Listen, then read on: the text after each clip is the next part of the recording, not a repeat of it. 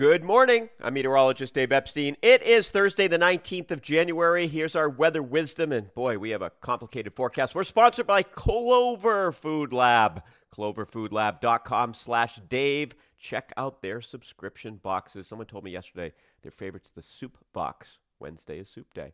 All right, here we go. We've got some rain moving in here. I think in Boston between 3 and 5 o'clock this afternoon. Could be some sleet pellets mixed in. It's not going to surprise me, even in the city, if you start seeing some of those little pingers hit your car. Could even be some weird snowflakes as well. But primarily in the city, it's rain. But you get north and west of 495, and especially around the Route 2 zone, it's going to be heavy, wet snow. Now, I got to tell you, with this system, difference of a degree in the atmosphere is going to be the difference between heavy, wet snow or all sleet. And a difference of a couple of degrees is going to be the difference between rain and the frozen precipitation. So it's right on the edge west of Boston here. Overnight tonight, rain, and then the rain starts to mix with snow, even into Boston probably by tomorrow morning as it's shutting down. I don't think there's going to be much in the way of accumulation in the city. I think once you get north and west of the city, you will see a few inches on the ground by morning. So where are we talking? We're talking north again, north of 495, Route 2 area, certainly north of the Mass Pike.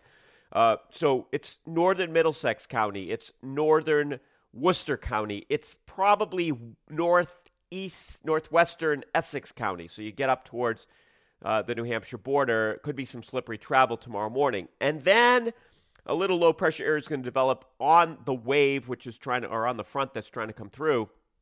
And that's going to produce a little more snow tomorrow. And that's where I think Boston sees its snow, coating to a couple of inches during the day from these snow showers. They should be done here mainly by 1, 2, 3 o'clock in the afternoon, something like that. But if you're driving around tomorrow, certainly with temperatures in the mid-30s, could be some slick travel with the snowfall. The point is here, we've got these sort of two bursts of precipitation. The first one is likely to be mostly rain in Boston, and up towards the New Hampshire border, there's the snow. And then as the low develops out in the ocean, you get another burst of snow. That's during the day tomorrow. It's cold enough at that point for Boston to see its snow.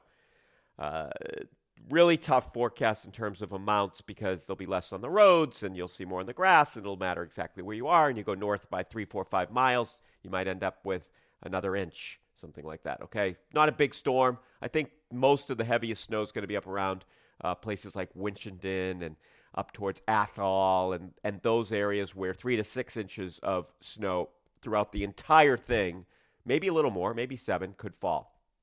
But down in Boston, again, coating to a couple of inches, possibly 3 as you get out towards the 128, 495 belt, so in that area.